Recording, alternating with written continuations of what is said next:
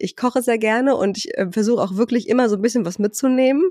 So ein paar kleine Tipps und Tricks ähm, für die Küche. Gott, wie das klingt. Ähm, Digga, du bist so eine Oma geworden. Das ist auch so typische Zweifach-Mama-Antwort. So, wenn ich ab und zu schlafen kann und ab und zu was gucken kann, dann bin ich glücklich. So eine schöne Kochsendung. Hobbys brauche ich nicht, Freunde habe ich nicht. Und bei der Kochsendung, die Tipps, die nehme ich auch mit, weil ich koche total gerne. Scheiße.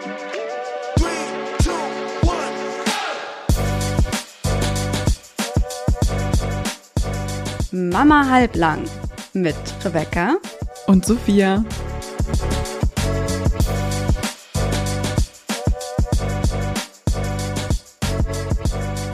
Moin und herzlich willkommen zu einer neuen Folge Mama halblang.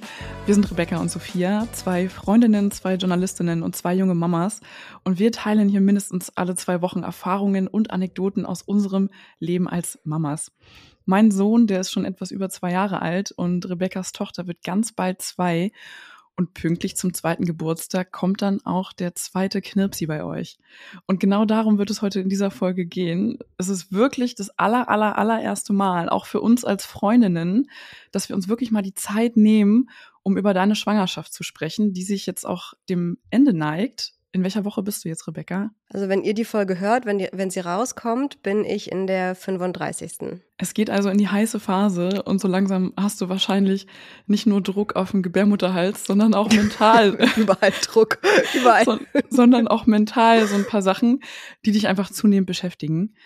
Wie ist das überhaupt, hochschwanger zu sein, plus einem aktiven Kleinkind? Wie läuft die Arbeit hochschwanger? Wie bereitet ihr eure Tochter vor, dass da bald ein kleines Baby bei euch einzieht, das ganz viel Zuneigung braucht? Was für Ängste hast du? Welche Gedanken lassen dich nicht los? All das besprechen wir hier heute zum allerersten Mal ganz in Ruhe. Aber zuallererst müssen wir alle abholen und unsere berühmte Frage stellen. Rebecca, bist du Team zerquetscht oder Team Rakete?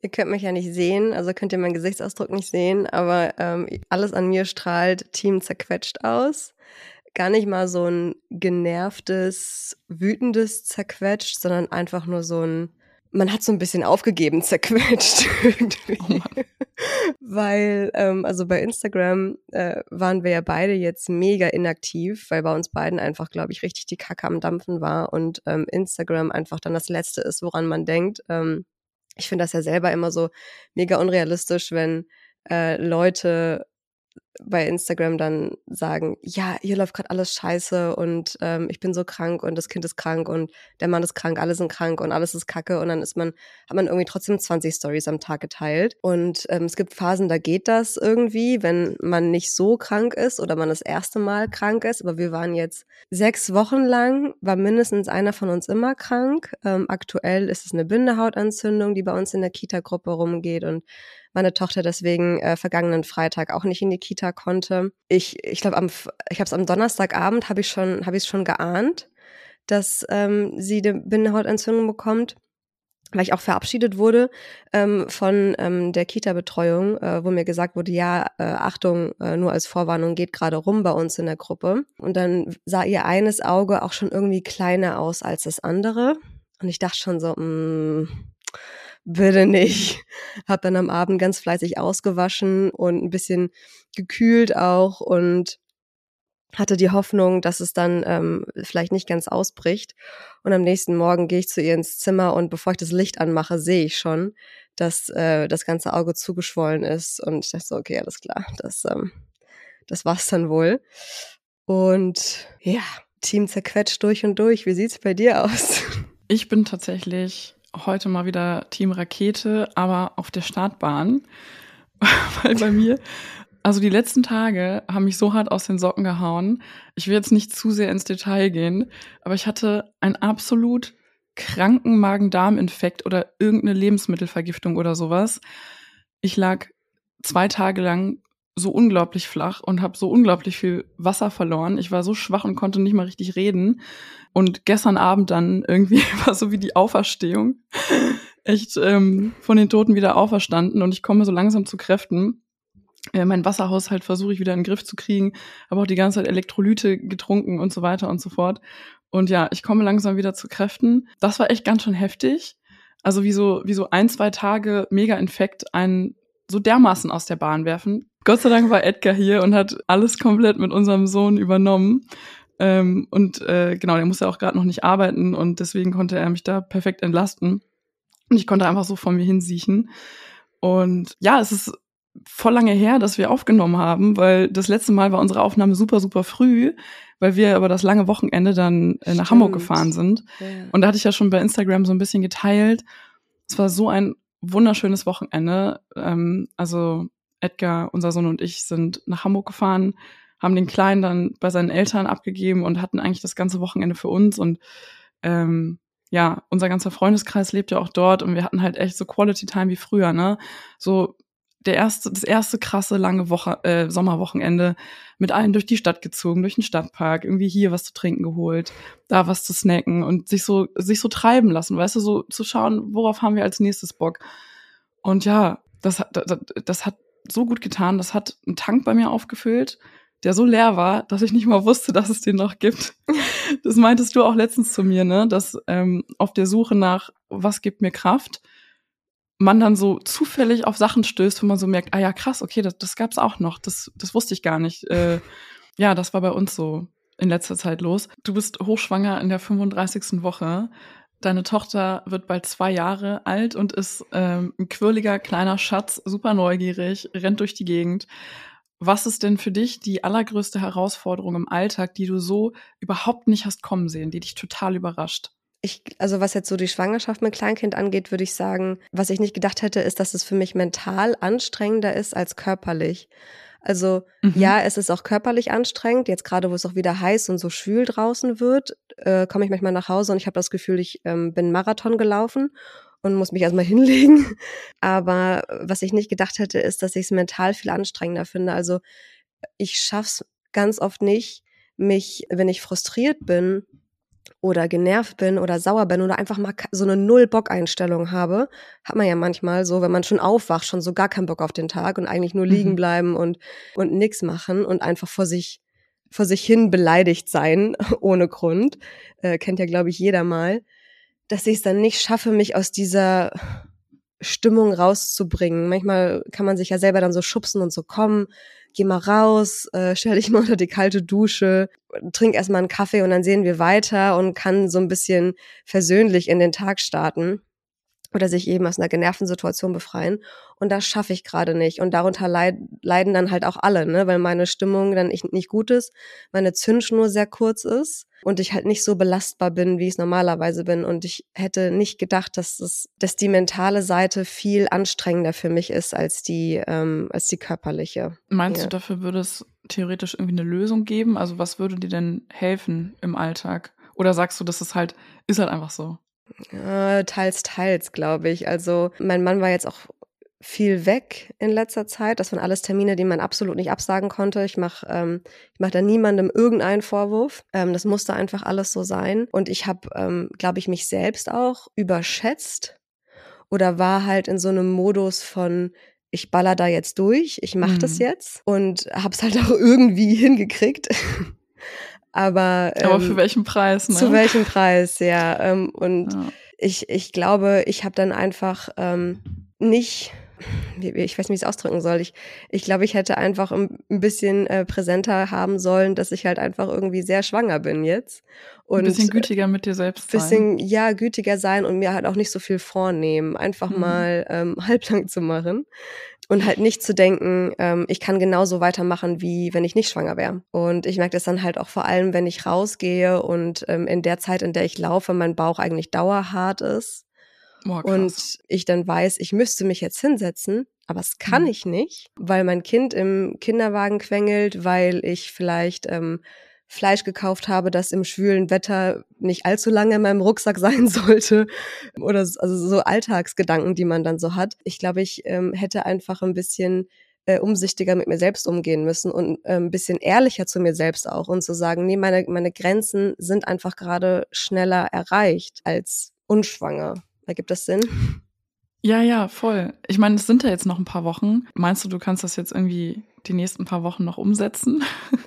den Rat, den du dir gerade selbst gegeben hast. Ich, ich hoff's. Also ich bin jetzt auch offiziell äh, endlich im Mutterschutz. Das ist auch eine ganz, ganz äh, tolle Sache, muss ich sagen. Yay. Weil ich auch da gemerkt habe, ich habe nicht mehr die mentalen Kapazitäten, meinen Job so auszuführen, wie ich es gerne tun würde, wie ich es auch mhm. unschwanger ähm, getan hätte oder tun könnte und habe halt nach so Tagen, wenn ich gearbeitet habe, dann losgesprintet bin, um die Kleine abzuholen, nach Hause fahren, einkaufen, kochen und dann irgendwie die Abendroutine einleiten, habe ich dann auch immer gemerkt, wie ich einfach so komplett leer war und es war halt einfach immer ein To-Do noch obendrauf mit der Arbeit und ich bin jetzt einfach froh, dass ähm, ich das jetzt nicht mehr hab und ich mich um den ganzen anderen Kram kümmern kann und dafür mehr Kapazitäten habe und dann halt auch eben mehr Zeit habe, um mal eine Pause zu machen.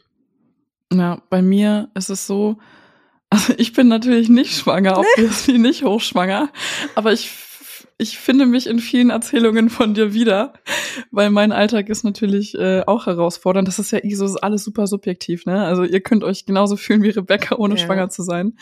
Ähm, wenn ich nach so einem Bürotag nach Hause komme und den Kleinen auch noch abholen muss, weil äh, mein Mann irgendwie nicht kann und dann nach Hause und dann Kindessen machen und bla bla bla. Es gibt dann so einen Punkt, wo ich so eine Glocke auf den Kopf kriege und das mich so hart ausnockt. Und mittlerweile kann mein Sohn tatsächlich alleine so 20 Minuten spielen oder neben mir lesen oder sowas und ich kann so ein bisschen wegnickern. Und das gibt mir einen so krassen Kraftboost. Ich fühle mich danach einfach wirklich refreshed und ausgeruht und schaffe es einfach und schaffe es einfach dann diese diese zweite Nachmittags-Abendhälfte irgendwie rund über die Bühne zu bringen. Wie ist es denn bei dir? Ich meine, du brauchst wahrscheinlich noch ein paar mehr Nickerchen als ich irgendwie 20 Minuten nachmittags. Wie kommt man denn schwanger mit Kleinkind an die Nickerchen, die man braucht? Also wenn ich nicht arbeite und die Kleine in der Kita ist, was in den letzten sechs Wochen exakt zweimal vorgekommen ist, glaube ich. Ach, verdammt. ähm, dann, dann geht's natürlich. Dann, dann habe ich die Zeit und den Raum, um runterzukommen. Wenn sie zu Hause ist und ich nicht arbeite, dann lege ich mich immer noch mal hin, wenn sie einen Mittagsschlaf macht. Ich habe einfach dann in den letzten Wochen gemerkt, ich habe dann irgendwie erst eine Serie angemacht und habe gemerkt, ich kann mich nicht richtig konzentrieren oder ich habe weiß ich nicht, äh, sonst irgendwas gemacht und habe irgendwie ähm, gemerkt, so, nee, kann ich gerade irgendwie nicht. Und dann habe ich mich das eine Mal einfach nur aufs Bett gelegt und habe die Wand angestarrt und bin dann automatisch irgendwann eingeschlafen. Und dann wusste ich so, okay, vielleicht ist das eine ganz gute Taktik, ähm, sich einfach auch mal hinzulegen und zu gucken, was passiert, den Körper einfach mal sein lassen. Und Schön, dann ja. ähm, genau, einfach ein bisschen entspannen. Und ansonsten ähm, wenn ich gearbeitet habe und sie in der Kita war und ähm, ich dann mit ihr nach Hause gekommen bin und ich es wenigstens geschafft habe, aufzuräumen und ähm, einzukaufen. Ähm, und ich dann gemerkt habe, jetzt geht's wirklich gar nicht mehr, habe ich den Fernseher angemacht, damit sie gucken kann und ich währenddessen auch so 10, 20 Minuten wegdöse, weil meine Tochter ist leider nicht so dieses Kind, dass sich, also das alleine spielt, so, sie sucht eigentlich eher, dass sie Spielzeug sich aussucht, sucht sie die soziale Interaktion. Und ähm, das äußert sich zum Beispiel so, das ist eigentlich ganz niedlich. Sie geht dann auf den Balkon, schnappt sich Kissen vom Sofa, legt die dann auf den Balkon und beordert dich dann dahin, um dich dahin zu setzen. Und äh, freut sich dann einfach, also setzt sich dann daneben und dann freut sie sich einfach, dass du da mit ihr zusammen sitzt und die Vögel am Himmel beobachtest oder so. Ach, ähm, süß. Und dann müssen wir auch mal wechseln und dann müssen wir uns von den Kissen auf den ähm, Outdoor-Teppich setzen und dann wieder auf die Kissen zurück und so. Das ist eigentlich äh, mega süß. Aber genauso richtig alleine spielen ist dann nicht. Und wenn ich wirklich weiß, ich kann jetzt auch nicht mit dir irgendwas machen, dann kommt der Fernseher ins Spiel. Ja, ist völlig legitim, äh, das Kind auch mal ein bisschen glotzen zu lassen, damit man die Pause bekommt, die so dringend, dringend notwendig ist. Ähm, das haben wir auch schon gemacht. Jetzt wollte ich dich eigentlich nur fragen, wie deine Me-Time momentan aussieht, wenn du welche hast. Aber die letzten Wochen war das so ein bisschen schwierig mit Me-Time, oder? Aber ja, wenn du mal so einen Moment hast ähm, und irgendwie nicht Serie gucken willst oder schlafen, hast du irgendwie sowas, so ein kleines Hobby oder eine Beschäftigung? Fängst du an zu stricken oder sowas Schönes? Ich kann die Frage nicht so richtig beantworten, außer dass ich kein Hobby habe. ähm, jedenfalls keins, das man äh, von zu Hause aus gut machen könnte, wie also Sportverein und sowas fällt ja eh raus. Weil ich einfach in den, Le in den letzten sechs Wochen nicht aus dem Survival-Modus rausgekommen bin, weil ja, ja ständig irgendwas war. Irgendwer war immer krank, irgendwer hatte immer irgendwas und zwischendurch halt noch Termine, die anstehen und so. Und Ähm, wir haben ja, also wer unseren äh, Podcast verfolgt, der weiß, dass mein Mann und ich äh, diese Me-Time-Abendregelung haben und die am Wochenende Ausschlafregel. Also jeder bekommt einen Me-Time-Abend pro Woche und ähm, jeder darf an einem Tag am Wochenende bis 12 Uhr ausschlafen und tun und lassen, was auch immer er möchte. Und auch das fiel relativ viel weg. Einfach, dass ähm, mein Mann an zwei Wochenenden nicht wirklich da war und dann die Krankheitsphase, wo wir auch beide krank waren und wir uns gegenseitig einfach nochmal ganz anders entlasten mussten, als wenn wir beide gesund gewesen wären oder wenigstens nur einer krank gewesen wäre. Was ich sonst mache, wenn ich dann den Abend mal für mich habe, was ähm, doch halt hin und wieder mal vorgekommen ist. Also wir haben halt so gut es geht äh, versucht, diese Regel aufrechtzuerhalten. Hab, ich habe dann einfach entweder Musik gehört oder mir irgendeine Serie reingezogen. Also ich gucke zum Beispiel unfassbar gerne Kitchen Impossible. Ich liebe oh, diese Serie liebe sehr. Lieben wir auch mega. Ich finde die so cool. Ich liebe das, ich liebe den Tim Melzer auch, dass der einfach ja. da so frei Schnauze komplett losbrettert und sich überhaupt Fühl nicht um, über, über irgendwas schert. Ähm, finde ich einfach sehr erfrischend und mag ich sehr gerne. Ähm, und ich liebe, ist einfach ein unfassbar gutes Format. Ich hoffe, das wird nie ja. abgesetzt, weil ich es wirklich sehr liebe. Und es ist das einzige Kochformat, was man mit dem Partner gucken kann, weil es ultra competitive ist. Und Männer lieben Sachen, die competitive sind. Stimmt. Und die boxen sich da ja so richtig. Und deswegen, ich kenne super viele Paare, die das gerne zusammenschauen. Das ist die einzige Kochsendung. Stimmt. Wobei ich glaube, ähm, äh, mein Mann meiner, ähm, ich nenne es jetzt mal Kitchen Impossible Sucht, äh, relativ skeptisch gegenübersteht. Oh, schade, weil das ist auch die einzige Show, die wir gar nicht zusammen gucken im linearen Fernsehen. Oh, nee, wir, wir finden so unseren anderen Kram das schon okay. Ähm, solange ich halt meinen Kram ab und zu gucken kann, ist das voll in Ordnung. Aber das gucke ich auf jeden Fall sehr, sehr gerne, weil ich, ich koche sehr gerne und ich äh, versuche auch wirklich immer so ein bisschen was mitzunehmen. So ein paar kleine Tipps und Tricks ähm, für die Küche. Gott, wie das klingt. Ähm, Digga, du bist so eine Oma geworden. Das ist auch so typische Zweifach-Mama-Antwort. So, wenn ich ab und zu schlafen kann und ab und zu was gucken kann, dann Aber bin ich glücklich. So eine schöne Kochsendung. Hobbys brauche ich nicht, Freunde habe ich nicht. Und bei der Kochsendung, die Tipps, die nehme ich auch mit, weil ich koche total gerne. Du Scheiße. Kennst du schon diesen neuen Beispieler? Ah. Fehlt jetzt gleich noch. Oh, je, nee, nee. oh Rebecca. Oh Gott. Schön. Ist doch toll, wenn man allen Klischees gerecht wird. Mega, oder? oder? ähm, und ähm, was tatsächlich aber auch so ein bisschen Me-Time war in, in den letzten Wochen, ähm, ich weiß nicht, ob ich da vielleicht schon eine Überleitung schaffe oder dir deine Moderation sprenge, eins von beiden, aber war ähm, der Geburtsverbreitungskurs. Der war das tatsächlich Me-Time. Das ist die perfekte Überleitung, Rebecca, weil wir sprechen jetzt natürlich auch über die Geburtsvorbereitung und wir sprechen heute vor allem über die emotionale Vorbereitung.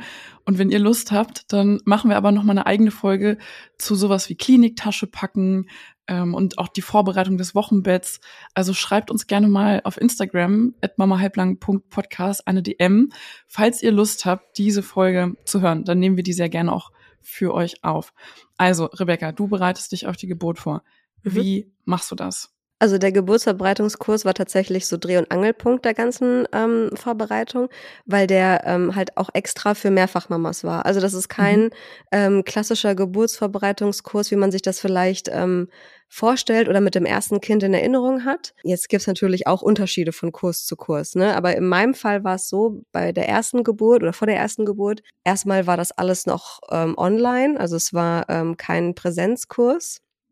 Wegen Corona, und, ne? Bei der ersten Genau, we ach ja, genau, genau. sorry, wegen, ja. wegen Corona. Ich hatte ähm, den in Präsenz in der Hebammenpraxis, weil die alle Hippies sind und total auf Corona geschissen haben, was echt geil war. Deswegen hatten wir einen Präsenz. Aber wo hast du deinen gefunden nochmal ganz kurz? Ähm, ich glaube über die, so jetzt meinen jetzigen oder den davor? Den jetzigen ich habe einfach gegoogelt, glaube ich, ähm, nach äh, Berlin Geburtsverbreitungskurs okay. ähm, zweifach oder mehrfach Mütter oder so. Okay. Der heißt auch explizit so. Also wenn ihr sowas auch machen wollt, dann ähm, achtet darauf, dass da nicht einfach nur Geburtsverbreitungskurs steht, sondern die werden extra so ausgewiesen, dass das halt für Mehrfachgebärende sozusagen mhm. ist. Also ähm, da kann jetzt auch theoretisch jemand hingehen, der das dritte, vierte, fünfte Kind bekommt, aber bei uns war es jetzt so, dass alle das zweite bekommen haben. Genau, also sind halt wie gesagt so ausgewiesen und ähm, ich bei mir war es halt beim ersten Kurs so ähm, von meiner Tochter, dass es da, es hat sich sehr angefühlt wie äh, mit kurzen Pausen dazwischen, aber ansonsten sehr wie ein Frontalunterricht ähm, angefühlt, weil es ja auch viel so um die Physiologie geht, also wie dreht sich das Kind ins Becken und wie läuft eine Geburt eigentlich ab. Und ich kann mich auch erinnern, dass das so mein Anspruch damals war, an den oder mein, mein Wunsch an diesen Kurs, so ein bisschen besser zu verstehen, was bei einer Geburt eigentlich wirklich passiert ähm, und worauf ich mich einstellen muss, um so ein bisschen ja, das griffiger für mich zu machen. Man sitzt halt da so auch komplett ahnungslos, ne? Du weißt ja nicht, was auf dich zukommt. Also ihr habt ein kleines Medizinseminar gemacht eigentlich. Schon, das war nicht wirklich genau. die Geburtsvorbereitung im klassischen Sinne, weil unser, also mein Kurs war komplett anders. Äh, wir haben Ja. auch ganz viel emotionales Zeug gemacht, auf Karten Sachen geschrieben, Räucherkerzen, Meditation und so weiter. Ähm, und die medizinische Sache war so ein Bruchteil. Ja, mein Kurs war gar nicht so. Ich, Hm. ich weiß auch noch, dass ich das unfassbar anstrengend fand, weil das ja alles online war. Die sind Mhm. ja immer total lange ähm, und der war abends und dann abends hinten dran noch so drei Stunden auf den Bildschirm zu starren. Oh. Nee, Mann, habe ich überhaupt nicht gefühlt. Und war so, okay, ich weiß jetzt ungefähr, was mich erwartet, aber hätte ich mir jetzt auch irgendwie anlesen können. Aber ich war trotzdem froh, dass ich ihn damals gemacht ähm, habe, gehörte halt irgendwie dazu. Und der jetzige war halt komplett anders. Mir war es total wichtig, dass das ein Präsenzkurs war. Es gab auch welche online, die ich gefunden hatte, aber das wollte ich auf keinen Fall. Und da ähm, wäre ich auch sonst wohin in Berlin getuckert, aber Hauptsache in Präsenz. Und das war jetzt auch in der Hebammenpraxis. Und die Hebamme habe ich erstmal total gemocht, weil die für mich so die perfekte Mischung hatte aus einfühlsam sein und mir trotzdem keinen Bullshit verkaufen wollen. So nach dem Motto, mit Wehen schwebst du durch den Raum und du Mhm. kannst es friedlich und schön für dich machen. Sie meinte so, Mhm. nee, Wehen tun halt weh. Ja. So. Und das, ähm, da hat sie mich einfach total abgeholt. Und ja, der Kurs war halt äh, ganz, ganz anders, weil es viel, äh, es war ähm, viel engerer Austausch auch mit den Müttern, die da waren, weil es halt darum ging, wie verlief die erste Geburt, was haben wir da mitgenommen, ähm, was wollen wir anders machen, entbehren oder wollen wir ähm, äh, äh, im, selben, am selben Ort gebären wie beim ersten Kind oder haben uns jetzt was anderes ausgesucht oder ähm, sowas, also viel so Umgang mit der, mit den Erlebnissen aus der ersten Geburt und dann auch so Sachen wie ähm, nochmal, ähm, jetzt nochmal anders drüber nachdenken, wie wir mit Wehen umgehen, weil äh, sie meinte so, wer von euch war überrascht von der Wehenintensität oder hätte damit nicht gerechnet? Und es haben halt einfach alle die Hand gehoben, weil du weißt halt vorher, okay, es tut weh, aber wie sich dann so Geburtswehen anfühlen, das haut dich so dermaßen aus den Latschen, das kannst du dir einfach nicht vorstellen vorher. Und ähm, dann haben wir halt, ähm, hat sie mit uns eine Übung gemacht und meinte, ja, denk doch mal im Alltag drüber nach, Kind hat einen Wutanfall, Stress bei der Arbeit, ähm, alle Einkäufe, Tü Einkaufstüte ist gerissen, alle Einkäufe haben sie auf der Straße verteilt. Wie geht ihr mit Stress um? Was macht ihr, um wieder runterzukommen? Was ist so euer Regulationsmechanismus? Und dann haben wir alles wild gesammelt und dann sind wir die ganze Liste nochmal durchgegangen und haben gesagt, was davon ist unter einer Geburt anwendbar. Und Okay, weih uns mal bitte ein. Also kannst du mal die Liste so ein bisschen aus Erinnerung vielleicht vortragen oder die wichtigsten Punkte? oh Gott, Finde ich gerade also, mega spannend. Also sowas wie Dunkelheit wurde genannt, ähm, sich zurückziehen, ähm, Musik hören, sich hinlegen, alleine sein. Was Ins kannst du Kissen schreien. Ja, das wurde nicht genannt. Ach so. Ähm, dann wurde noch gesagt, dass, weiß ich aber auch nur deswegen, weil ich das gesagt habe, dass ähm, man den, den Stress, äh, also de, den Stress vor sich selbst ähm, nicht versuchen zu reparieren oder, ähm, oder das ganz, ganz schnell wieder alles besser machen zu wollen, sondern ähm, es vor sich selbst zu legitimieren, dass man sich halt gerade nicht gut fühlt und dass man das so ein bisschen annehmen kann und sich nicht dagegen wehrt. Äh, Wärme, sowas wie Badewanne wurde noch genannt. Bewegung wurde genannt. Mehr fällt mir gerade ehrlicherweise nicht ein. Vielleicht auch irgendwas ähm, mit jemand anderem zusammen, weil das sind ja alles Sachen, die man jetzt alleine macht. Kam sowas auch? Also mich interessiert es einfach nur. Hm. Sowas wie Ähm. irgendwie das jemandem erzählen von dem Stress oder Nee, wurde tatsächlich nicht Okay. genannt. Also Massage wurde noch genannt, Ja, genau. okay. Massage. Essen, genau, Essen wurde noch genannt. ja, mega spannend. Ja, Weil- sowas. Weil jetzt, wo du das so sagst, habe ich natürlich bildlich vor Augen, das sind alles, fast alles Sachen, die man auch unter der Geburt machen kann. Ne? Man kann den Raum abdunkeln, man kann Musik anmachen, man kann sich massieren lassen, man kann in die Badewanne gehen. Ja. Und Geburt bedeutet Stress, das fällt mir gerade wie Schuppen von den Augen.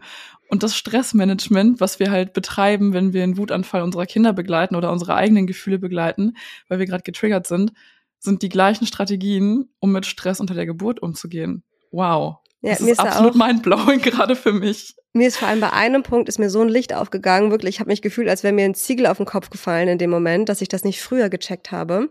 Ähm, weil ich war unter der Geburt, war ich auch ähm, für eine Stunde oder so in der Badewanne. Ähm, und ich habe auch gemerkt, dass die Wärme mir an sich gut tut und meine Venentätigkeit erträglicher wird, ähm, jedenfalls für einen bestimmten Zeitraum. Aber was ich viel entspannender fand als die Wärme selber und was ich andersrum im ähm, Kreissaal super stressig fand, war das helle Licht. Mhm. Die Dunkelheit in diesem Zimmer, wo die Badewanne war, oder dieses schummrige Licht, das hat mir so ein Gefühl von Sicherheit und Intimität und Ruhe gegeben. Das hatte ich gar nicht richtig realisiert und ist mir da erst aufgefallen, weil wir jemanden im Kurs hatten, der unter Migräne leidet. Und die dann meinte, sie muss sich dann halt hinlegen in einen sehr dunklen Raum und so. Und ich habe jetzt Gott sei Dank keine Migräne, aber ähm, mir ist auch da aufgefallen, ja stimmt, dieses schummrige Licht, dieses nicht komplett helle Licht, hm. hat, hat mir nicht das Gefühl gegeben, weil dann im Kreissaal war es halt total hell und irgendwie habe ich mich dann so entblößt gefühlt und so auf dem, wie auf dem Servierteller. Mhm. Ähm, und da dachte ich so, ja, das ist was, was ich mit in die zweite Geburt mitnehme, dass ich dafür sorge oder das so möchte, dass äh, das Licht wenigstens gedimmt wird. Ja, Leute, und wir sind Säugetiere. Wir sind Säugetiere. Wir sind nicht, also wir sind unter der Geburt nicht wirklich anders als zum Beispiel eine Katze. Was macht eine Katze, wenn sie ihre Babys kriegt? Die verkriecht sich in eine vertraute, dunkle, kuschelige Ecke, ähm, wo sie das Gefühl hat, hier kann ich meine Kinder sicher zur Welt bringen. Da kommt nicht irgendwie gleich der nächste Säbelzahntiger vorbei und frisst die Babys oder greift mich irgendwie in dieser vulnerablen Phase an, sondern hier bin ich sicher, hier kann ich meine Babys kriegen. Und ich bin mir zu einer Million Prozent sicher, dass die, diese, diese rudimentären Strukturen bei uns in der DNA auch noch drin stecken, dass wir einfach so unsere Kinder gut kriegen können. Geschützt, sicher, dunkel, warm. Das, aber das habe ich vorher halt nicht richtig reflektiert. Also mir ist es gar nicht aufgefallen, dass das so ein Faktor war. Ja. Und äh, für diesen Moment allein hat sich dieser Geburtsvorbereitungskurs schon gelohnt. Und dann also Musik wurde auch noch genannt, das hilft mir manchmal auch. Und ich hatte das auch vor der ersten Geburt ganz oft gehört, dass Leute sich so Playlists für die Geburt machen und dann halt so eine kleine Jukebox quasi ähm, mitnehmen, so eine kleine Musikbox. Und dachte da immer so, nee, sehe ich mich gar nicht. Aber was ich mal ausprobieren möchte, ist das Ganze nicht mit einer Musikbox zu machen, sondern mit Noise-Canceling-Kopfhörern, mhm. um in Kombination mit der Dunkelheit dafür zu sorgen, weil ich würde mich auch lieber am liebsten zurückziehen, wenn ich Stress habe, am liebsten alleine in dunklen Raum legen und erstmal runterfahren. Schwierig unter einer Geburt.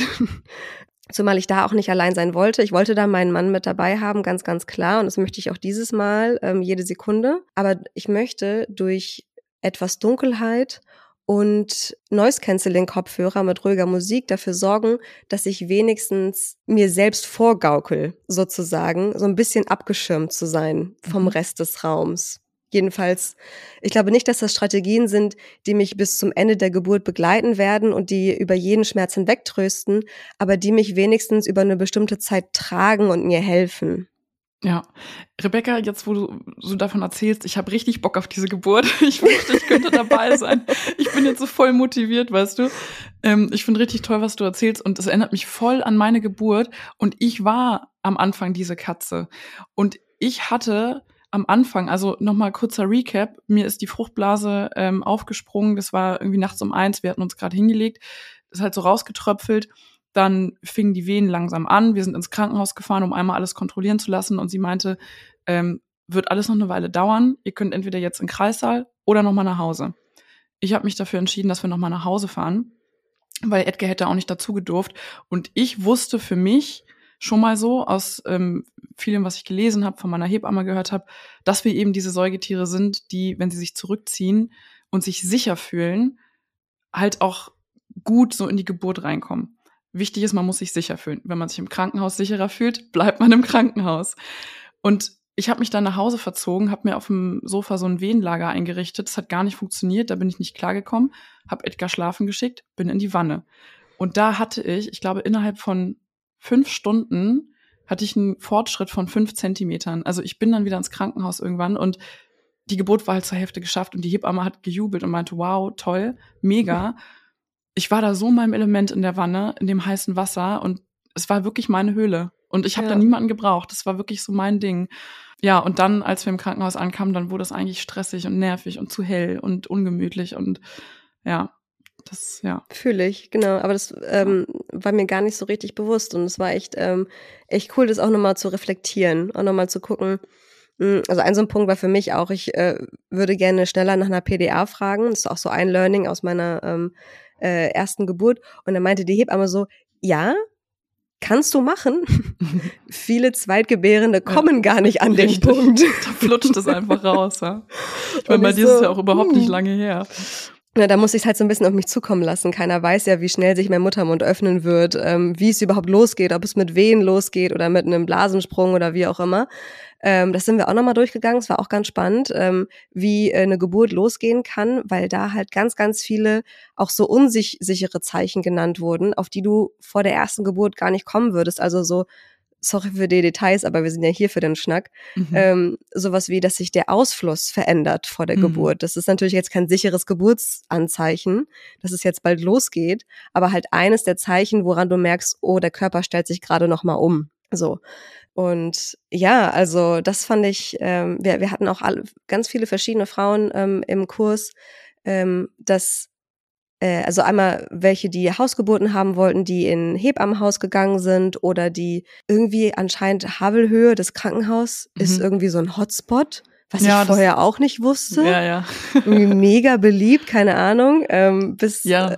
Die sind total spezialisiert auf natürliche Geburten und die machen auch zum Beispiel Beckenendlagegeburten ähm, und so weiter. Und ja, das ist so, der Mega-Hotspot. Das, das wurde mir auch nahegelegt, ähm, als sich mein Kleiner noch nicht gedreht hatte. Mittlerweile hat das Gott sei Dank getan, dass äh, man sich, äh, aber dass man da halt auch so schweren Platz kriegt, weil die halt so, ja.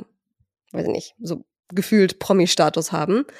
Ähm, aber ich wusste, ich, hab, ich war schon an oder bin schon angemeldet in einem Krankenhaus, zu dem ich auch gehen wollte. Und für mich war, ähm, hätte er sich nicht gedreht, war für mich eigentlich ziemlich klar, dass ich einen geplanten Kaiserschnitt gemacht hätte, weil ich mich damit einfach sicherer gefühlt hätte.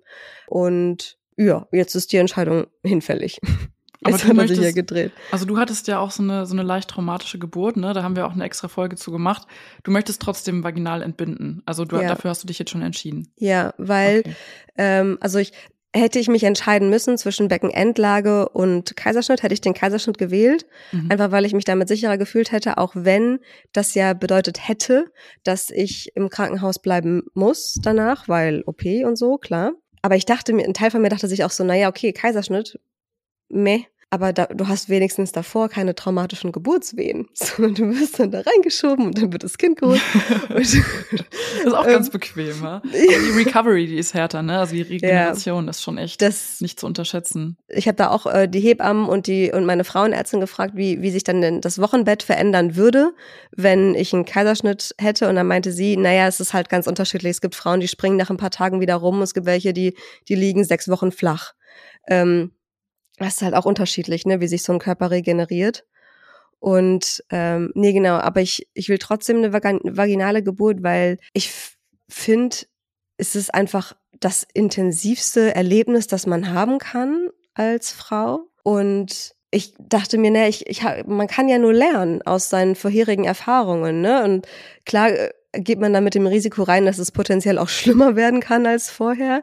Aber ich ähm, so pessimistisch wollte ich da nicht rangehen. Und äh, zumal dadurch, dass es ähm, dann dieser natürliche Vorgang ist, ist halt dann auch die Regeneration in den meisten Fällen einfach ganz, ganz anders. Und mein großes, großes Ziel ist es ja nach wie vor, nach der Geburt, ähm, genauso wie bei dir damals, dann relativ schnell wieder nach Hause zu gehen. Also eben nicht drei, vier Tage im Krankenhaus zu sein. Ich weiß, das haben viele bei Instagram ähm, als Tipp geschrieben von Mehrfachmamas, so bleib länger im Krankenhaus, weil das die einzige Zeit ist, die du intensiv nur mit dem Neugeborenen hast. Nee, Leute. Also cool, wenn das für euch funktioniert hat und für euch die richtige Entscheidung war, will ich euch gar nicht absprechen. Aber ich sehe mich da einfach nicht. Ich möchte nicht in dieser fremden Umgebung sein. Ich möchte dann nach Hause. Ich möchte dann in mein Nest, vor allem weil ich weiß, dass ich auch genug Unterstützung zu Hause habe. Und ähm, ich will dann einfach hier sein. Ich habe jetzt auch schon alles geklärt mit der Hebamme, mit dem Neugeborenen-Screening und U2 und wer macht das dann wo und etc. etc. Deswegen ähm, ist für mich die Wunschvorstellung eine natürliche Geburt ähm, und ambulant. Und alles weitere wird sich finden. Gibt es denn irgendwas, wovor du Angst hast jetzt bei der zweiten Geburt? Vielleicht auch schon so ein bisschen im Hinblick ähm, auf deine Tochter, weil ich meine, wenn es Richtung Geburt geht, dann wird sie ja auf dich verzichten müssen für eine gewisse Zeit. Macht dir das irgendwie Sorgen oder denkst du darüber genau nach, wie das dann irgendwie werden wird? Ähm, also Stress macht mir vor allem der Gedanke, äh, dass es vor ET losgehen könnte. So dass bitte nicht. Weil das zum einen bedeuten würde, dass ich meiner Tochter keinen richtigen zweiten Geburtstag ähm, bescheren kann. Klar, jetzt kann man sagen, sie wird sich nicht richtig erinnern, aber ich möchte es halt trotzdem gerne. Und äh, zum anderen, weil meine Mutter da noch nicht auf Abruf da ist und innerhalb von zehn Minuten hier wäre, um äh, die Kleine zu übernehmen. Da mache ich mir dann überhaupt keine Sorgen, wenn meine Mutter da ist und ich sie auch nachts um drei aus dem Bett klingel. Ähm, dann weiß ich, sie ist in einer Viertelstunde hier und ähm, übernimmt die Kleine. Aber sie kommt halt erst, ich glaube, einen Tag vor ET oder so. Und wir hatten ja, wir haben ja diesen kleinen Deal, dass sollte es vorher losgehen, wir meine Tochter zu euch bringen. Ach so, wirklich? Ach nein. Ich, ich war gerade kurz schockiert. Nein, und mach doch sowas nein, nicht mit mir, Alter. Tut mir leid, keine Scherze mit Hochschwangeren. Oh nein, äh, natürlich. Mein Herz ist kurz stehen geblieben. Nein, oh, es tut mir so leid. Wirklich so ein schlechter Scherz. Nein, die kleine Maus ist herzlich willkommen. Ich werde mich bestens um sie kümmern so. und sie versöhnen, äh, versöhnen. Ich werde sie verwöhnen und äh, versorgen und ähm, ihr wird es an nichts fehlen hier. Da brauchst du dir keine Sorgen zu machen. Genau, weil ähm, also für den Zeitraum, bis meine Mutter da ist, die wohnt halt am anderen Ende von Deutschland. Das heißt, sie braucht erstmal sechs Stunden mindestens, bevor sie dann da ist. Und für die Zeit brauchen wir halt jemanden. Aber ihr wohnt halt jetzt auch nicht irgendwie nur eine Straße weiter. Und das wird ja. dann auch erstmal ein Act, sie zu euch zu bringen ja. und dann wieder zurückzufahren und zu gucken, ähm, fahren wir jetzt ins Krankenhaus, bleiben wir noch zu Hause, bla bla bla. Das, dieser Gedanke stresst mich, weil es einfach Dinge verkomplizieren würde. Mein Wunsch ist, dass es ein paar Tage nach ET losgeht, aber auch nicht zu lange, weil dann mein Kinderarzt in Urlaub geht und ich dann wieder woanders hingehen müsste für die U2. Es ist so dieses Organis so dieser mhm. Timing-Stress. Ja, also der Kleine hat halt ein Zeitfenster, in dem er kommen muss. Ich so. weiß nicht, was jetzt noch zur Diskussion steht. ähm, und ähm, während der Geburt die Betreuung selber, also wenn dann, ähm, also entweder wenn sie dann bei dir ist oder vor allem auch bei meiner Mutter, weil da weiß ich auch bei denen funktioniert das wie äh, eine geölte Maschine. Ähm, meine Mutter ist vielleicht nicht unbedingt eine super, super feste Bezugsperson, aber auf jeden Fall ähm, eine vertraute Bezugsperson für meine Tochter. Und das funktioniert, da habe ich, da habe ich überhaupt keine Sorge. Was ich vermeiden wollen würde, ist, dass meine Tochter mich unter Venenschmerzen sieht. Mhm. Weil ich glaube nicht, dass sie das verstehen würde und ich glaube, es würde ihr einfach Angst machen, mhm. mich dann zu sehen und weil, allein schon, wenn, wenn ich mal weine und sie, und sie sieht das, wie verstört sie danach ist und wenn ich mir angucke, wie schnell so eine zweite Geburt laufen kann, will ich einfach nicht, dass sie ähm, davon irgendwie so halb traumatisiert wird und weil wir haben zum Beispiel auch im Geburtsverbreitungskurs, ähm, wurde uns explizit, wurden wir durch eine Sturzgeburt geführt, weil sie meinte, es ist ein realistisches Szenario. Okay, wow. Jetzt ich wollte gerade sagen, es geht ja eigentlich nicht von 0 auf 100 los, aber beim zweiten Kind. Also sie meinte, es ist jetzt auch trotzdem immer noch selten im Vergleich, aber häufiger als bei der ersten Geburt. Okay. So. Und weil, weil uns dann wirklich nochmal gesagt wurde, okay, stellt euch vor, das Kind ist innerhalb von ein bis zwei Stunden da. Oh Gott. Und dann hat sie wirklich mit ähm, so einer Attrappe von Nabelschnur und äh, Baby und Plazenta, hat sie dann so vor, vor einen von uns gelegt und, ähm, und dann gesagt, was, was macht ihr jetzt? Sagt mir mal Schritt für Schritt, was ihr jetzt machen würdet. Und ähm, Nabelschnur dran lassen, oder? Solange und genau, das war nämlich das Lustige, mhm. ähm, weil keiner von uns kam auf die Idee zu sagen, Nabelschnur durchtrennen. Mhm. Und ähm, da meinte sie, aber wenn ich die exakt selbe Übung in einem Kurs mit Erstgebärenden mache, mhm. ähm, ist das Erste, was gesagt wird, Nabelschnur durchtrennen. Oder das sieht man nein, nein, nein, nein, nein. Das macht man nach der Geburt, aber die bleibt am besten dran. Ja. Ja. Genau, das heißt, ähm, das würde ich gern vermeiden, dass sie mich so sieht. Das, das würde, das würde mir wehtun und es würde mich auch ablenken. Also ich, ich möchte eine Situation schaffen, in der ich weiß, meine Tochter ist gut betreut und ich kann mich voll und ganz auf diese Geburt einlassen und gucken, dass ich meine eigenen Gefühle und Schmerzen gerade reguliere, weil das ist schon anstrengend genug. Ja. Also ich kann hier schon mal offiziell sagen, sollte sie zur Geburt zu uns kommen, für wie lange auch immer, gerne auch eine Woche. Ihr wird es an nichts fehlen und da kannst du dich komplett entspannen und loslassen und sie wird verwöhnt und geliebt und alles. Genau, da habe ich gar keine Zweifel, deswegen habe ich dich Sehr ja schön. gefragt. nee, genau, aber ich habe keine Angst vor Wehen, ironischerweise.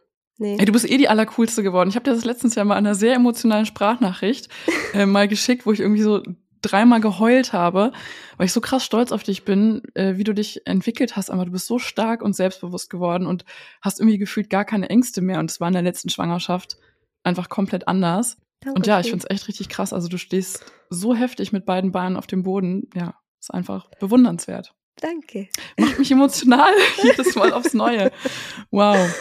Ja, die, Okay. die erste Schwangerschaft war, war echt heftig. Da kanntet ihr mich ja alle noch nicht, aber da war ich echt ein, ähm, einfach ein Nervenbündel Ja, für fast krass. die gesamte Zeit. Und jetzt habe ich A, die Zeit nicht und B, habe ich mich, glaube ich, wirklich ein bisschen weiterentwickelt. Wie so ein Pokémon. Ähm, Nicht so ein bisschen. Das ist echt wirklich krass. Wirklich krass. Also ja, die Wehen, der Wehenschmerz äh, war teilweise traumatisch. Ich hatte auch letztens mitten im Rossmann, hatte ich drei, an, drei Übungswehen an der Grenze zu schmerzhaft. Oh, wow. Und ich dachte so, okay, Schmerzgedächtnis ist da.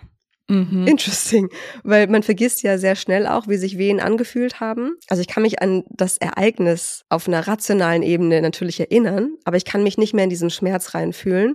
Und als ich dann diese drei Übungswehen im Rossmann hatte, dachte ich so, okay, willkommen zurück im Game. nee, genau, also mal gucken, wie ich dann, was ich dann in ein paar Wochen erzählen werde, wie die Geburt dann tatsächlich verlaufen ist. Aber nee, ich mache ich mach mir da eigentlich irgendwie keinen keinen Stress und versuche jetzt auch nicht irgendwer zu sein, der ich nicht bin. Also jetzt doch nochmal Meditationsübungen zu machen oder so, weil ich, ich bin es auch einfach nicht. Wir haben auch im Geburtsvorbereitungskurs wurden auch so Meditations- und Gedankenspielübungen gemacht und so. Aber dieses betreute Entspannen in der Gruppe, das ist einfach überhaupt nicht meins. So sorry. Ich liebe wenn, das. Wenn, ich kann das überhaupt nicht, ne? Ich, mich stresst das auch eher, ne? Weil ich mir denke, so halt doch's Maul, bitte. Bitte hör doch einfach auf zu reden. So, ich meine das gar nicht böse, es ist halt wirklich für mich dann ein Stressfaktor tatsächlich, weil wenn man dann da sitzt und mir so ähm, mit so einer Klangschale sagt, ja, stell dir vor, du bist auf einer Wiese und ein Hirsch grast am, am Bachrand und du Oh, schreibst deine Sorgen schon. auf einen Zettel und faltest diesen Zettel zu einem Schiffchen und lässt es auf dem Bach dahin fließen. Nee. Ich hab's, gra- ich hab's gerade gesehen vor meinen Augen. Ich habe gerade kurz die Augen zugemacht und ich hab's gesehen. Und ich könnte jetzt auch weitermachen. Aber Rebecca, um es jetzt mal offiziell zu sagen, falls ihr da draußen es noch nicht mitbekommen habt, Rebecca ist eine geile Sau. Rebecca hat ihren Shit together und Rebecca lässt sich von niemandem reinreden. So. Okay? So. Ich habe ja euch auf Instagram auch gefragt, euch Zweifachmamas oder Mehrfachmamas, ob ihr Tipps habt für Rebecca.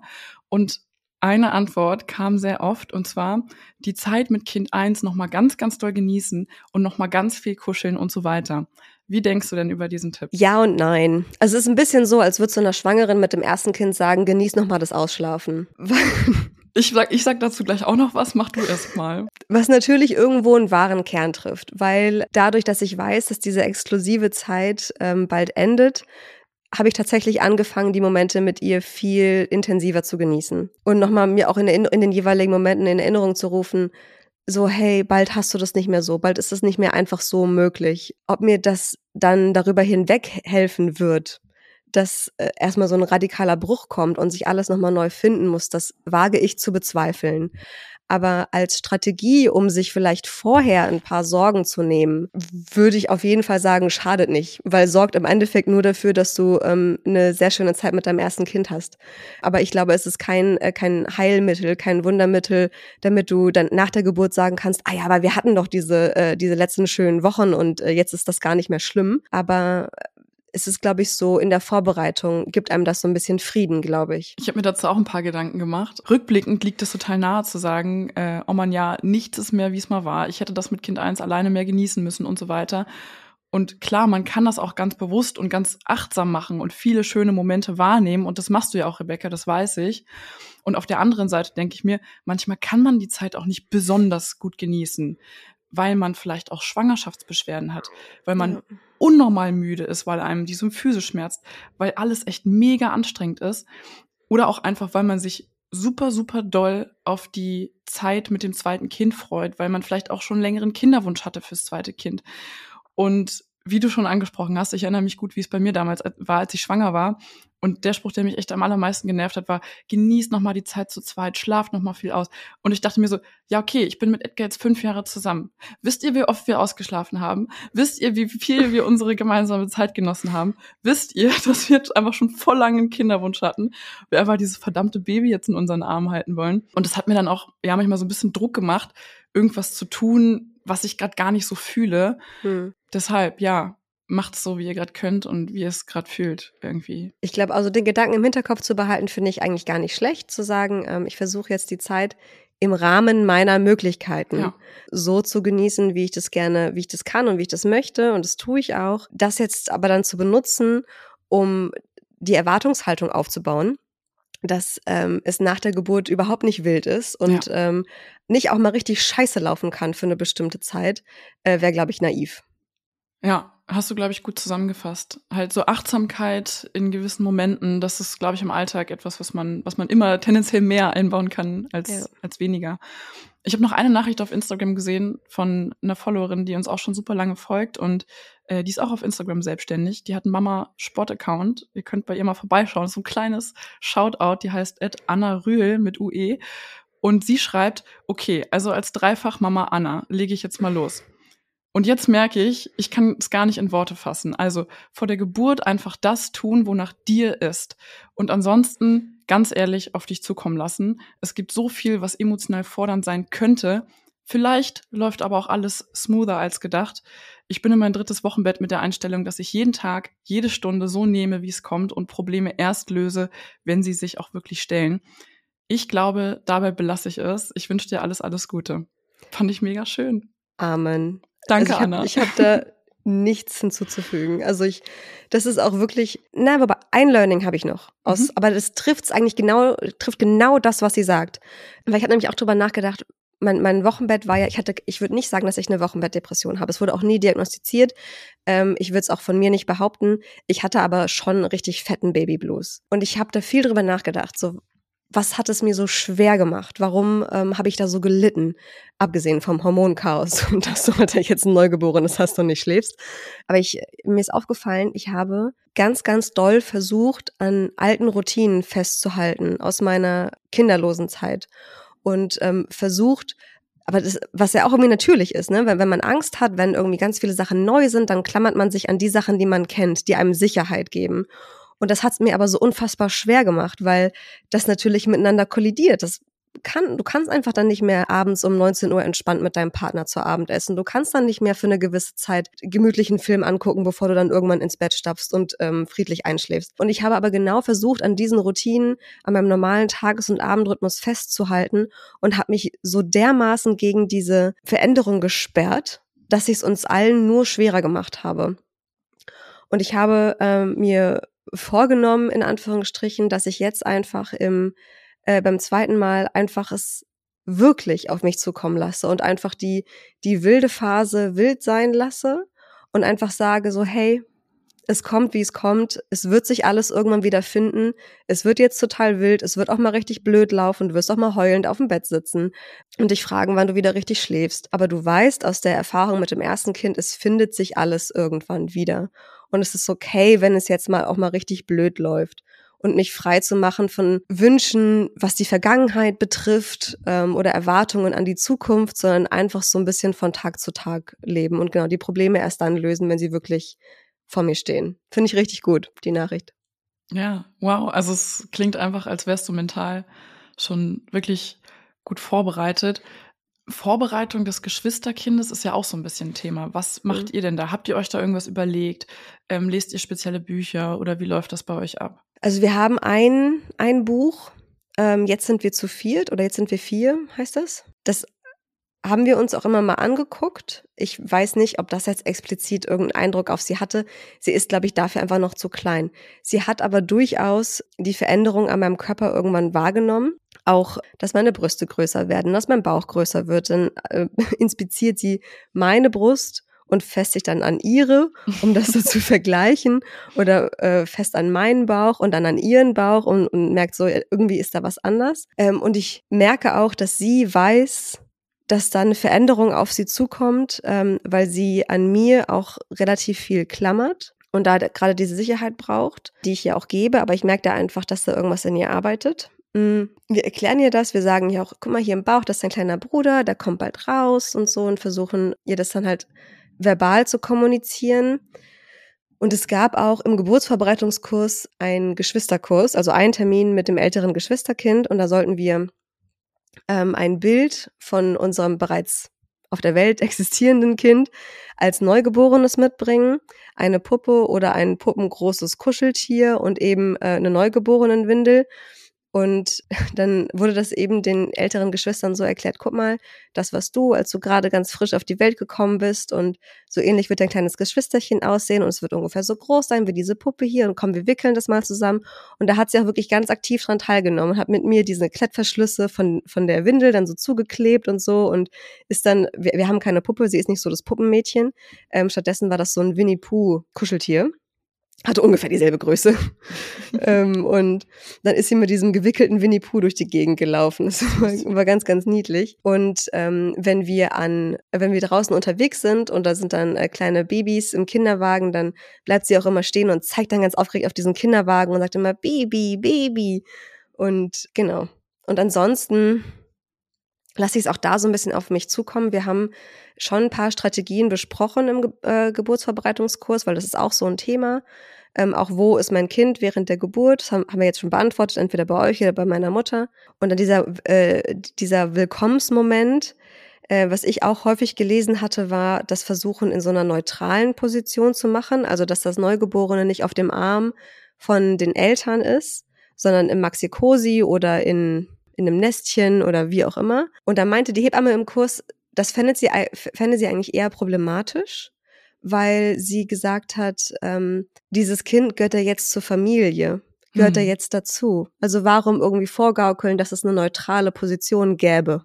weil ja. die einfach de facto nicht existiert. Zehn Minuten das, später ist es eher an der Brust. So, und du weißt ja auch nicht, ist das überhaupt eine Situation, in der das geht? Hat vielleicht das Kind eine Sekunde, bevor du die Haustür aufgeschlossen hast, angefangen zu schreien? Ja. Und du musst es auf den Arm nehmen.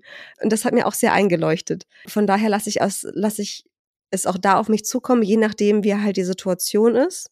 Und ähm, ich dann eben versuche, beiden Kindern irgendwie gerecht zu werden. Also ich möchte schon auf jeden Fall, dass ich meine Tochter, wenn wir vom Krankenhaus zurückkommen, in irgendeiner Weise exklusiv begrüßen kann und sie mal auf den Arm nehmen kann, auch wenn ich in der anderen Hand das andere Baby habe, aber schon irgendwie, dass sie merkt, meine Aufmerksamkeit ist jetzt wirklich gerade bei dir und dann und dann schauen wir mal. Es gibt ja auch den Vorschlag, dem älteren Geschwisterkind was zu schenken, so nach dem Motto, das ist, guck mal, du hast jetzt ein Geschwisterchen, wie cool. Hier ist wie so eine Art Geburtstagsgeschenk. Na, das. Baby hat dir das mitgebracht. Guck mal, genau. das Baby hat dir ein Geschenk mitgebracht. Das habe ich auch genau. schon ganz oft gesehen. Sowas. Aber ich habe mich letztens auf dem Spielplatz mit einer Mutter unterhalten, die ähm, auch zwei Kinder hat in einem ähnlichen Altersabstand. Und ähm, ich habe dir halt auch erzählt, so ich konnte da nicht stillen und das, unser Wochenbett war so und so. Und dann meinte sie, na ja, ähm, es könnte tatsächlich halt so sein, dass dir das jetzt zugutekommt dass du dein erstes Kind nicht stillen konntest, weil sie das nicht kennt. Sie hat dann keinen hm. Konkurrenzgedanken. Sie weiß nicht, wie es ist, ständig an deiner Brust zu sein und diese körperliche Nähe auch zu haben, sondern äh, die hast du deiner Tochter halt anders gegeben. Und die wird sie sich so wahrscheinlich wieder einfordern, aber sie wird es vielleicht nicht so eng sehen, Anführungsstrichen, dass du dann den Kleinen stillst. Vielleicht ich dachte, will sie ein Fläschchen oder sowas haben. Vielleicht, ja. Also Schnulleabgewöhnung haben wir jetzt auch nicht gemacht. Ja. Ähm, machen wir, werden wir auch nicht mehr machen vor der Geburt. Und das darf sie auch auf jeden Fall weiterhaben. Und was ich ansonsten super hilfreich fand, ähm, den Tipp, wenn so eine Art ähm, Stillbox fürs ältere Geschwisterkind mhm. ähm, zu machen, wo dann äh, entweder neues und oder Lieblingsspielzeug reinkommt oder auch der ein oder andere Snack. Und diese Box aber nur rausgeholt wird, wenn du das Neugeborene stillst. Ich stelle mir gerade so, so, so oft, wie ich meinen ersten Sohn gestillt habe, wäre die Box irgendwie hätte dauerhaft draußen sein müssen. ja, mal gucken, wie es läuft. Aber ist voll eine schöne Idee. Ja, finde ich eigentlich auch.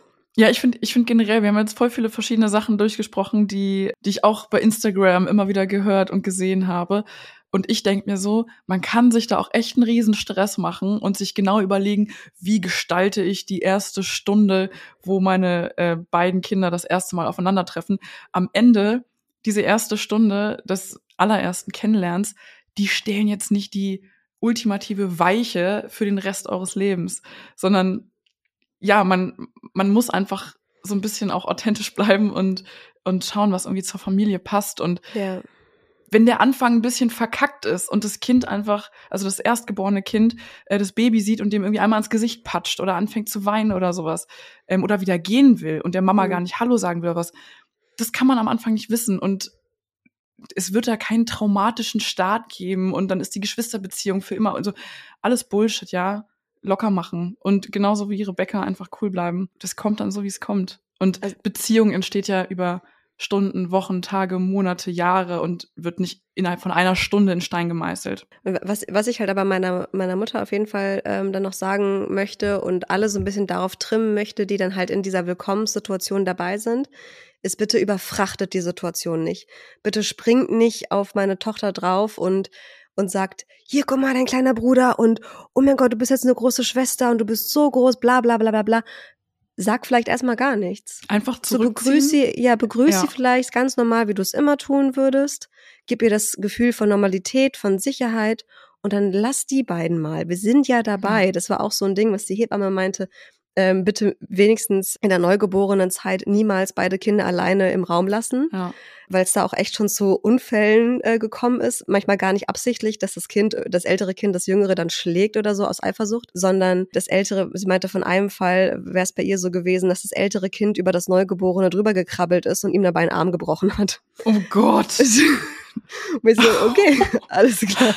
Alter. Also nie, nie, nie allein in einem Raum lassen, immer einen Erwachsenen dabei haben. Hm. Genau sowas. Und ansonsten will ich die Situation, wie gerade gesagt, einfach nicht überladen ähm, und nicht da schon ganz, ganz viele Erwartungen und Strategien und für jeden möglichen Fall einen Weg gefunden haben. Hm.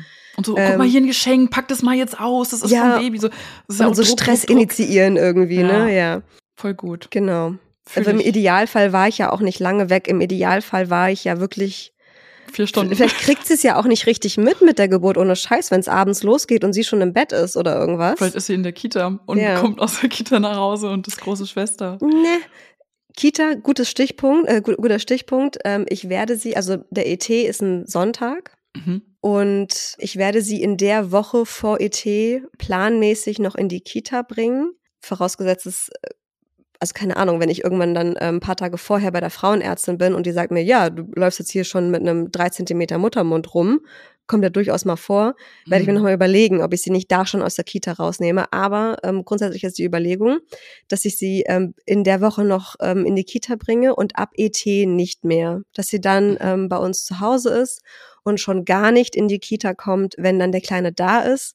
Natürlich macht's das für uns auch erstmal anstrengender. Aber erstens ist meine Mutter da, also wir sind dann drei Erwachsene, zwei Kinder. Und zweitens möchte ich nicht, und das kann ja auch jeder für sich entscheiden, aber ich für mich möchte nicht, dass meine Tochter auch nur den Ansatz des Gefühls bekommt, irgendwie abgeschoben zu werden. Ähm, dass sie weiß, zu Hause passiert irgendwie gerade ganz viel und es ist alles so anders und Mama und Papa haben jetzt irgendwie auch noch andere Sachen zu tun und hä, und ich verstehe das alles nicht. Ich will, dass sie dabei ist. Ich will sie integrieren und ich, ähm, und das wird für uns alle anstrengend und wild, aber ich will nicht, dass sie denkt, sie muss jetzt alleine in der Kita sein, in Anführungsstrichen alleine, aber halt ohne ihre primären Bezugspersonen. Ja, und wenn ihr das dann in dem Moment plötzlich doch anders fühlt, dann könnt ihr euch auch jederzeit wieder umentscheiden, ne? Das ist ja das Gute. Ja. Darüber reden wir auch nochmal dezidiert, falls wir eine Kliniktasche, Wochenbett und so weiter Folge mache, machen. Also das Thema ist auch hier noch nicht vorbei. Rebecca, gibt's denn noch etwas, das du loswerden willst, worüber wir noch gar nicht gesprochen haben? Nee, ich glaube, das war's. Cool, Freunde. Wir sind am Ende dieser Folge. Es war schön, mal so ganz in Ruhe über dieses Thema mit dir zu sprechen, Rebecca. Ja, mega. Aber so schnell kommst du nicht davon. Bevor ich euch hier alle entlasse, kommt noch die Rausschmeißer-Fragenrunde. Bist du bereit? Oh yes. oh yes, ja, hau raus. Erste Frage. Es gibt Wörter, die klingen komplett nach dem, was sie auch bedeuten. Also zum Beispiel das Wort krass. Das klingt Mhm. einfach nach dem, was es bedeutet. Mhm. Oder auch das Wort sanft. Was fällt denn dir noch ein? Richtig harter Gehirnsport. 35. aber Woche echt. schwanger. Ich höre ich hör gerade die Zahnräder da oben drehen in deinem Kopf. ich überlege auch mal. Traktor ist auch so ein Wort. Das klingt auch nach Klingt dem, wie es hart, aussieht. ne? Pupsen. Traktor. Pupsen. Pupsen. Pupsen. Ja, kommt hin. Zweite Frage. Wie visualisierst du dich in genau einem Jahr? Wie wird dein Leben sein? Naja, also planmäßig. Ist da mein Mann gerade in Elternzeit und ich habe wieder angefangen zu arbeiten. Und mehr kann ich, also wirklich, keine Ahnung. Also ich, ich kann es darüber hinaus, kann ich es nicht beantworten. Und selbst das mit dem Arbeiten und so ist ja da im Grunde ein Fragezeichen dran, weil du weißt halt nie, was passiert. Ich meine, es ist eine realistischere Einschätzung, als ich es vor der ersten Geburt hatte. Aber äh, nee, ich kann es dir nicht sagen, weil, also ich will es auch gar nicht sagen, ähm, im Sinne von, ich will mich da jetzt äh, festlegen, weil wie gerade gesagt, ich lasse es einfach ein, auf mich zukommen. Ich habe dann zwei Kinder, ich bin dann 28 Jahre alt oder kurz, stehe kurz vor meinem 29. Geburtstag und schau einfach mal, wohin die Reise geht, du. Finde ich absolut geil. Deine Tochter ist fast drei, dein Sohn ist fast eins, vielleicht planst du den ersten Geburtstag. Ja. Die beiden spielen anderthalb Stunden zusammen im Kinderzimmer. Alle mehrfach Mamas lachen gerade im Hintergrund. Während lackieren. oh Mann, ich freue mich so, so, so sehr drauf. Aber jetzt kommt erstmal die dritte Frage. Ich habe nämlich mega Bock auf Urlaub. Ich könnte schon wieder. Mhm. Wenn du eine Tasche packst, um an den Strand zu gehen, was kommt da rein? Die Sonnencreme vergesse ich meistens, die packt mein Mann ein. Ansonsten ein Buch, ein Handtuch, Sonnenbrille, Kopfhörer, Handy und eine 3 Liter Wasserflasche.